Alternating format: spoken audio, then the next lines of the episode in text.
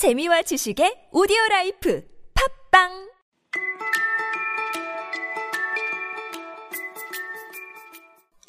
이기적인 거인 첫 부분을 통해 배운 표현들을 실생활 영작에 활용해보는 생활의 영작 시간입니다. 관계대명사로 뒤에서 꾸며주는 표현, 그리고 so 형용사 that 주어 동사 구문을 활용해서 speaking 연습을 해보겠습니다. 1번 상황을 말씀드릴게요.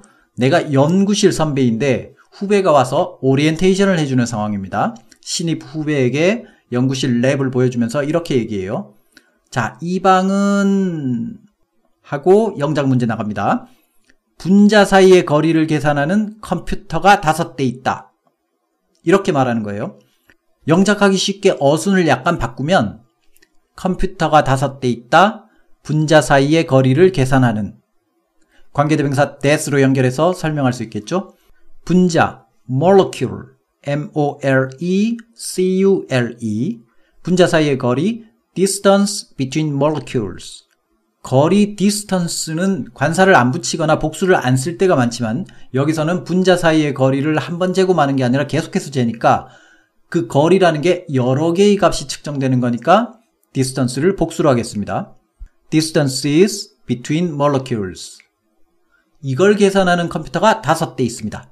뭐뭐가 있다라고 할 때는 그냥 there is, there라 구문을 쓰면 되죠. 계산하다 아시죠? calculate. 그러면 분자 사이의 거리를 계산하는 컴퓨터가 다섯 대 있다. 10초 드리겠습니다.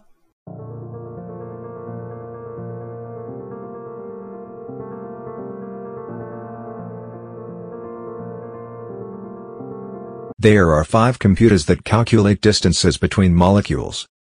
There are five computers that calculate distances between molecules.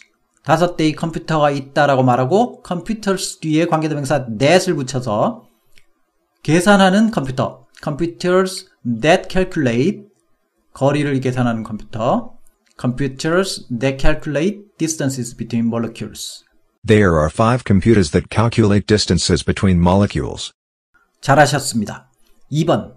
이번에는 친구와 함께 과제에 대한 이야기를 합니다.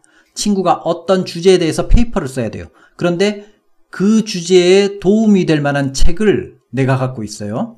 그래서 친구에게 얘기합니다. 뭐 원한다면 그 주제에 대해서 글을 쓰는데 도움이 될 책을 빌려줄게. 어순 조정해 보겠습니다. 앞에 뭐는 그냥 well로 해주세요. where 하고 시작하는 겁니다. 뭐 원한다면 너에게 책 하나 빌려줄게. 그 주제에 대해서 네가 글을 쓰는데 도움이 될. 빌려주다, lend. 그 주제에 대해서 about the subject라고 해도 되지만 보통은 on the subject라고 합니다. 어떤 분야에 관해서라고 할 때. 글을 쓰다는 그냥 write만 쓰면 돼요. write a paper 해도 되지만 목적 없이 그냥 write만 써도 글을 쓰다라는 뜻이 됩니다. 그리고 여기서 help 동사를 사용하는 용법을 알려드리겠습니다. Help 누구? 동사원형. 이게 진짜 중요하고 좋은 표현입니다. 원어민 글에서 진짜 많이 나옵니다. help 누구? 동사원형. 누가 뭐 하는 것을 돕다. 누가 동사원형 하는 것을 돕다. help의 주어는 사람보다도 어떤 물건이나 도구나 스마트폰 앱이나 그런 것들이 도움이 된다고 말할 때 그냥 it is helpful 혹은 it is useful 이렇게 말하기보다 it will help you 그게 널 도와줄 거야 it will help you calculate the distance 그게 네가 계산하는 거를 거리 계산하는 거를 도와줄 거야 이런 식으로 말하는 경우가 굉장히 많습니다 useful을 써서 it will be useful when you calculate the distance 이렇게 해도 되지만 그냥 그걸 주어로 삼고 help 그 다음 사람 목적어 누구에게 도움이 되다 이렇게 써서 it will help you calculate the distance 이렇게 하는 게 더 많이 쓰이고 더 자연스럽게 느껴지는 표현이라는 것 알아두시기 바랍니다.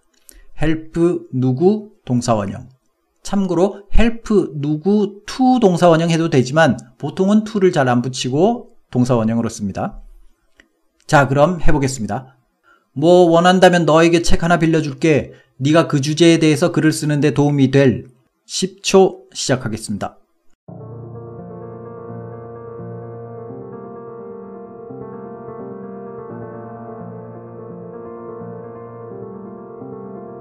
Well, if you want, I'll lend you a book that will help you write on the subject. Where, if you want, I'll lend you a book that'll help you write on the subject. 네가 원한다면, if you want, 책을 하나 빌려줄게. I'll lend you a book. 근데 그 책은 어떤 책? 너를 도와줄 책. A book that'll help you. 네가 뭐 하는 걸 도와줄 책? 글 쓰는 걸 도와줄 책. A book that'll help you write on the subject. Well, if you want, I'll lend you a book that will help you write on the subject. 생활의 영작 전부 다섯 문장인데 오늘은 이까지 하고 세 번째 문장 제가 퀴즈로 내고 다음 시간에 계속하겠습니다. 세 번째 문장 친구에게 책을 빌려줬는데 책이 너무 두꺼워요. 무슨 표현일지 감이 오시죠? 친구가 이렇게 얘기합니다. 책이 너무 두꺼워서 읽을 엄두가 안 난다. 한번 영작해 보시기 바랍니다. 참고로 다음 방송의 제목은 한영사전에 너무 의존하지 마세요 입니다. 이걸 참고하셔서 이 책이 너무 두꺼워서 읽을 엄두가 안 난다. 영작 생각해 보시기 바랍니다. 그럼 오늘 공부한 표현 두 문장 듣고 마치겠습니다.